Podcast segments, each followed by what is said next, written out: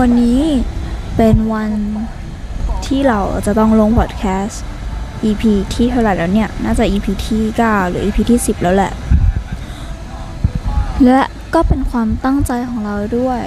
ที่จะลงพอดแคสต์ในวันนี้ ซึ่งเป็นวันที่เรากำลังเดินทางอยู่ในประเทศเชียงใหม่นั่นเอง วันนี้เราก็มีเรื่องอะไรน่าสนใจอยากจะมาเล่าเก็บไว้ อืม ถ้าจะให้เริ่ม จะเริ่มจากตรงไหนดีนะ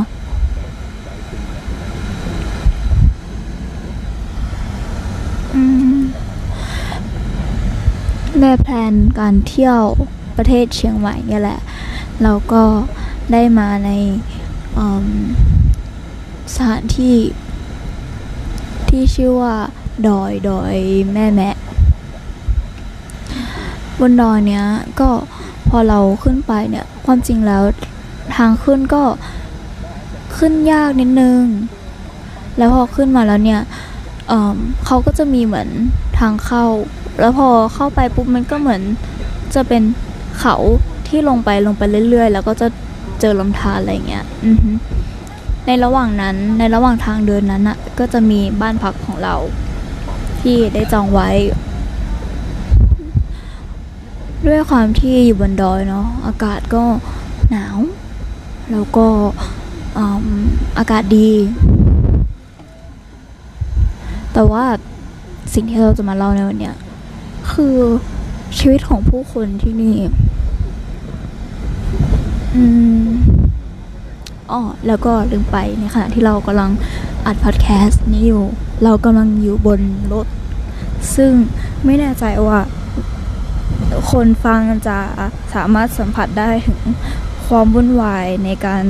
ขับเคลื่อนบนรถไปนี้ บนรถนี้หรือเปล่า แต่ก็อยากจะบอกไว้ก่อนอยากจะบอกไว้ก่อนเนาะในพื้นที่แห่งนี้ นดอยแม่แม่สิ่งที่เราเห็นเลยคือ คนที่นี่มีความมีการใช้ชีวิตที่ต่างจากเรามาก ๆ เลยอะจนรู้สึกสงสัยว่าเฮ้ยความจริงแล้ว มันมีชีวิตที่เป็นไปได้อีกแบบหนึ่งได้ขนาดนี้เลยเหรอเนี่ยว่ากันว่าเวลาเราเลือกใช้ชีวิตเนาะ ถ้าเกิดเราเลือกอะไรสักอย่างหนึ่งอะมันก็จะยิ่งแตกต่างกันไป อืมก่อนหน้านี้เราได้ไปยิน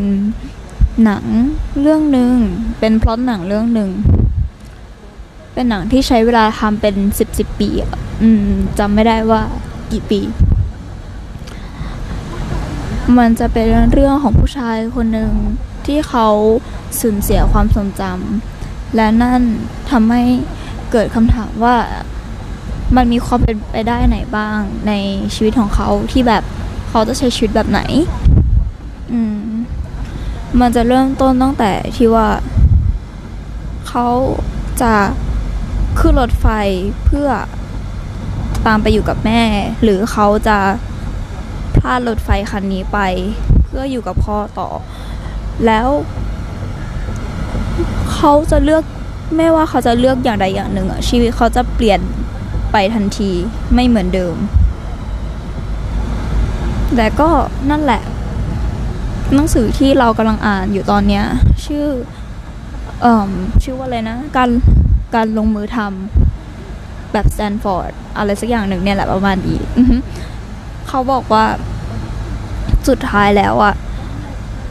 ถึงแม้ว่ามันจะเป็นยังไงก็ตาม สุดท้ายแล้ว เดี๋ยวพวกเราก็ตายอยู่ดี ฉะนั้น เขาไม่ได้อยากให้เราตัดสินใจสิ่งที่ดีที่สุด เพราะนั่นอาจจะเป็นการที่เราเลื่อนการตัดสินใจไปเรื่อยๆ แต่ว่าให้เอ็นเอียนตัวเราเข้าสู่การลงมือทำให้ได้มากที่สุด อืม พอมาถึงตรงนี้แล้ว ก็อยากจะกลับไปเรื่องที่ว่า ชีวิตของคนในดอยแม่แมะเนี่ย เอ้ย ในดอยเชียงดาวเนาะ แต่ว่าเป็นหมู่บ้านแม่แม่มั้ง อืมเขามีชีวิตแบบไหน ก็ในระหว่างที่เราพักอยู่ที่นั่น กิจกรรมที่เราพอจะเห็นได้ก็คือการไปเดินป่า การนวดแล้วก็เห็นน้องๆเด็กน้อยๆ มาฟ้อนลำ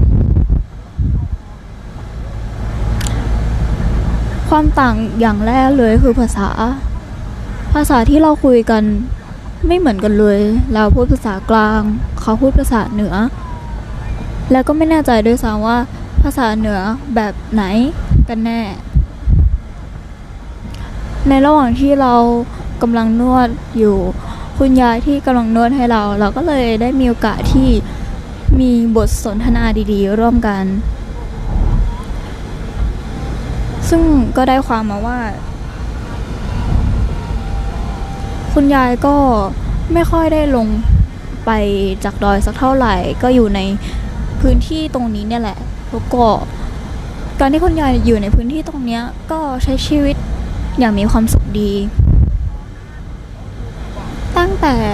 เด็กๆจนถึงอายุ 70 ปีชีวิตอยู่บนดอย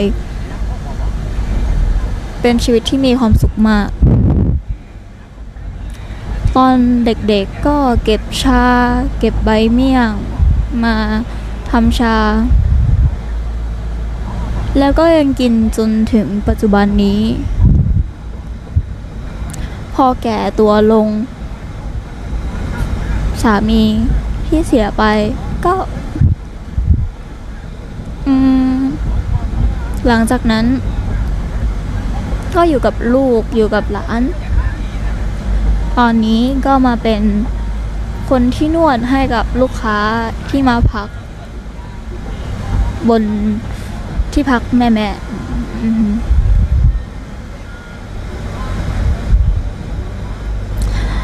ส่วนเขาที่เราเข้าไปเดินไปเดินในป่าเดินในเขา คุณยายก็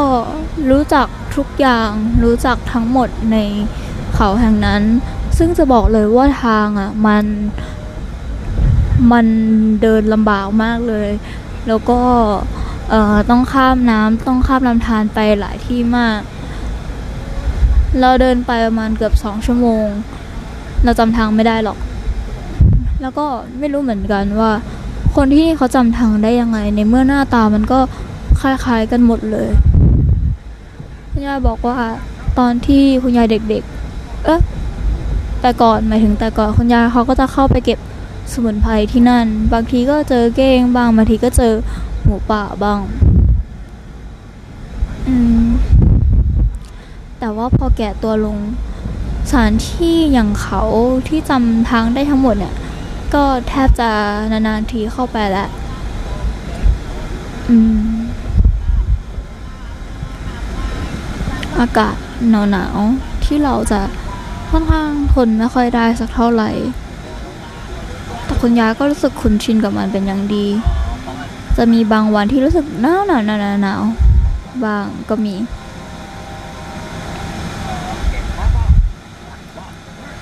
อืม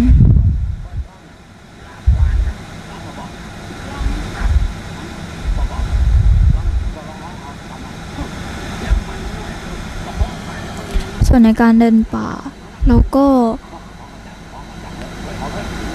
ได้เข้าไปเดิน สิ่งที่เราได้ทำก็คือเดินข้ามลำธารเล่นน้ำตก แล้วก็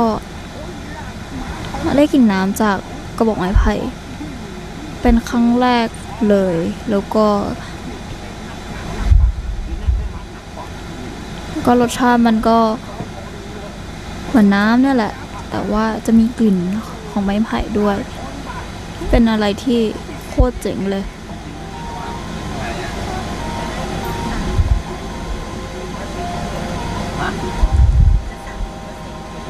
อืม